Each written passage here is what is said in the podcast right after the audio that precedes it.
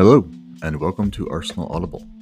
My name is Nathan, and your Arsenal news for August twenty-fourth, two thousand twenty-three involves Gabriel Jesus returning to training, Brooke Norton-Cuffy goes out on loan, we look at eight players that could be on their way out of Arsenal, as well as an interview with Leandro Trossard.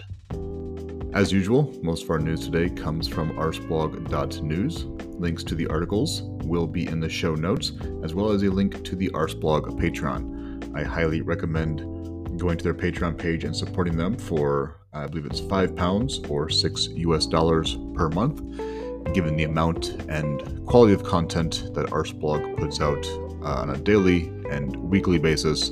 Uh, it is worth every penny and more. Now, the news. Gabriel Jesus returns to training by Andrew Allen. Gabriel Jesus is back training with the Arsenal first team nearly a month after undergoing a minor procedure on his knee. The Brazil international hasn't featured since leading the line against Barcelona in a preseason, after which he complained about discomfort in the same knee he injured at the World Cup in December. While Mikel Arteta reported the striker would be out for a few weeks, he made it clear that it was nothing major. We're not sure whether Jesus was involved in the full session, but cameras captured him taking part in a series of warm-up exercises. Arsenal face Fulham on Saturday, and then take on Manchester United on September the third, before the interlull kicks in. While it's likely Eddie Nketiah will continue to deputize this weekend, it's possible Jesus could return in some capacity against United. We should learn more from Mikel Arteta when he faces the media on Friday afternoon. Several other players, all of whom are on the fringes of the squad and could leave before the end of the transfer window, did not take part in the full session. Sky Sports claims Folarin Balogun, Kieran Tierney, Rob Holding, Nuno Tavares, and Sambi Lokonga trained as a separate group. They also report that Nicolas Pepe was absent. Confirmed, Brooke Norton-Cuffy joins Millwall on loan, by Andrew Allen. Arsenal have confirmed that Brooke Norton-Cuffy has joined Championship side Millwall on a season-long loan. The England under twenty international heads to the Den, having recently helped Coventry to the playoff final. In the not-too-distant past, Norton-Cuffy was tipped to break into the Gunners' first team, but the nineteen-year-old hasn't yet made that leap. In fact, it looks as though Ruel Walters, a year his junior, has a better chance, given he's waiting in the wings behind Ben White and Takahiro Tomiyasu. This will be Brooke's fourth loan in the space of a year. He's also featured for Lincoln City and Rotherham. So far this summer, the Gunners have arranged loan moves for seven players: Catalin Sirhan, Mauro Bandera, Billy Vigar, Hubert Gracek, Mika Birith, and Charlie Patino from the academy. Last summer, the total reached sixteen, so we're expecting it to be a busy week. The Great Arsenal Clearout. Where do we stand? By Andrew Allen. With just over a week of the transfer window remaining, Arsenal have their work cut out trimming down a squad replete with fringe players. Much like putting the bins out, it's not a fun task, and little wonder we're leaving it to the last minute. Having sold Matt Turner, Pablo Marie, Granit Xhaka, and Austin Trusty, we've received in the range of forty million pounds so far this summer. Given we've spent around two hundred million pounds on Declan Rice, Kai Havertz, and Jurian Timber, the club will be hoping to raise a significant chunk before the first of September. We will first look at Arthur Okonkwo. His contract runs out in twenty twenty-four. Last year, he started on loan at Crewe Alexandra, excelled, and earned a move to Austrian side Sturm Graz. He made eighteen appearances and even won the Austrian Cup. He's linked with Sturm Graz, who want him back. Clubs in Germany were said to be interested, but nothing has materialized. It's actually been very quiet. What could happen? We still expect Arthur to seal a permanent move away from the club, as he's behind Karl Hein, David Raya, and Aaron Ramsdale in the keeper pecking order. The target asking price for Arthur Okonkwo is two million pounds. Next up, Rob Holding. His contract runs out in twenty twenty-four. Last year, he made twenty-four appearances for Arsenal in all competitions, with most of those minutes coming in the Europa League. Stepped in for William Saliba during the run-in, struggled, and was replaced by Jakob Kivior. There were suggestions that Besiktas came in with a low-ball offer a few weeks ago that Arsenal told them to get serious. There's not been much else in the media, aside from spurious early summer talk of Celtic interest. What could happen? We wouldn't be surprised if Holding left, and we wouldn't be surprised if he stayed. He could potentially get some game time in the domestic cup matches, especially now with Timber injured, but unless there's an injury crisis, he'll be feeding off scraps. We know he's an important voice in the dressing room, but at twenty-seven, does he want to spend the year playing cheerleader or getting on with his career? The target asking price for Rob is five to ten million pounds. Kieran Tierney, whose contract runs out in twenty twenty-six, made thirty-six appearances in all competitions, but only started six games in the Premier League. Having been a regular prior to that, falling behind Oleksandr Zinchenko came as something of a shock. Mikel Arteta says the Scotland international is still in his plans, as evidenced by his use off the bench against Manchester City in the Community Shield, but he's not been in the squad for the first two league games. Celtic would love to have him back, but realistically, can't afford to match his Arsenal wages. Newcastle United were hot for him, but have since signed Chelsea youngster Lewis Hall on a season-long loan deal with an obligation to buy. Spanish side, Real Sociedad, have also been tipped to make a move. What could happen? While the club may view Tierney as a cash cow in the way some others on this list are not, we wouldn't be surprised if he stays in light of Jurian Timber's injury. Ultimately, we suspect the decision lies with the player and whether he's tempted by any offers in the coming days. The target asking price for Kieran Tierney is twenty-five to thirty million pounds. Next up is Nuno Tavares, whose contract runs out in twenty twenty-five. Last year, he spent the season on loan at Marseille and played regularly, racking up six goals in thirty-nine appearances. All the same, the Stade Velodrome outfit seemed happy to part ways by the end of the season, in which the player's efforts were questioned in the media. He's been linked with Wolfsburg and Werder Bremen earlier this month. Nottingham Forest held talks more recently, but those broke down, and there have since been suggestions of a move to Aston Villa. We firmly expect Nuno to depart in some form or other. His target asking price is eight to ten million pounds. Cedric Suarez, whose contract runs out in twenty twenty-four, played one hundred nineteen minutes of football at Arsenal in the first half of the season. Then he moved to Fulham to link up with former coach Marco Silva. He made eight appearances for the Cottagers, but spent most of his time on the bench.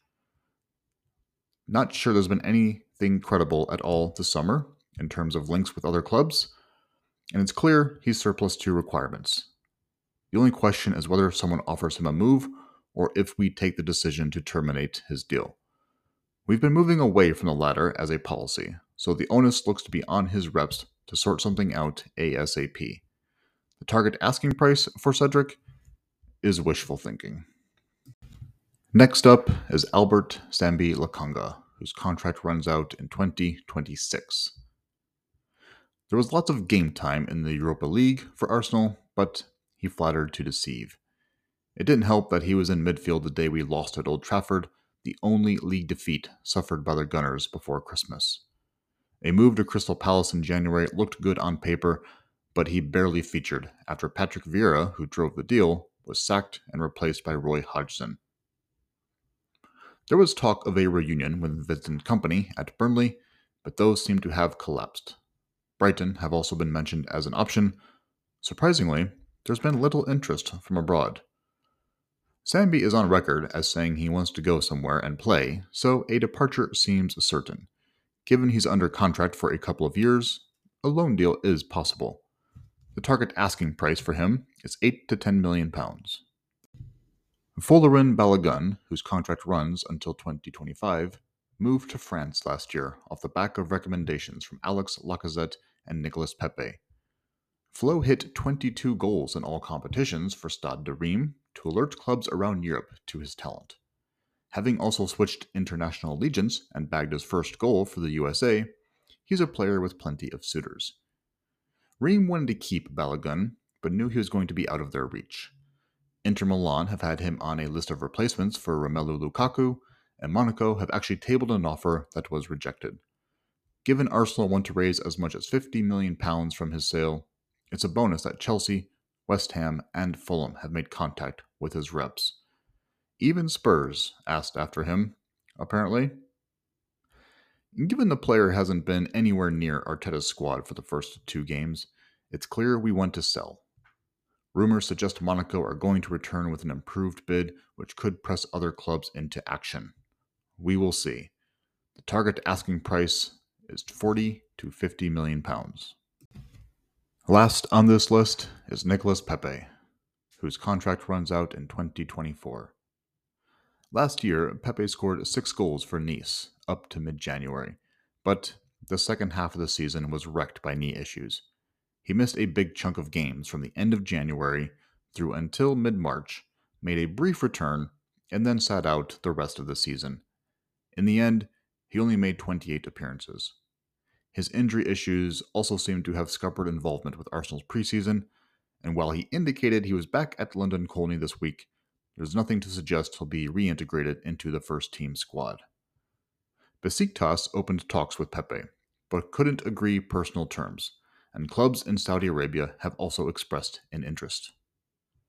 While he's well within his rights to stick around at the Emirates for the final year of his contract, it's hard to imagine him wanting to do that.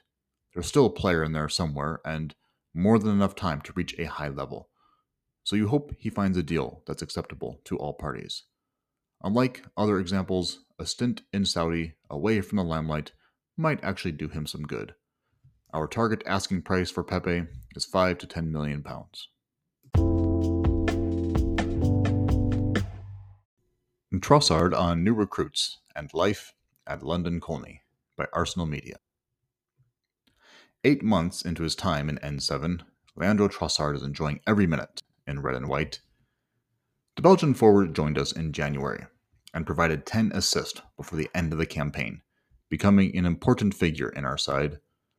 With a feel-good factor at London Colney and the summer arrivals of Kai Havertz, Jurian Timber, and Declan Rice, Trossard is confident that we can challenge for Premier League title again this season.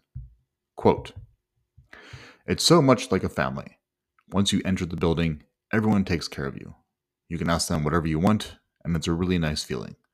Kai, Timber, and Declan are all great additions for the squad.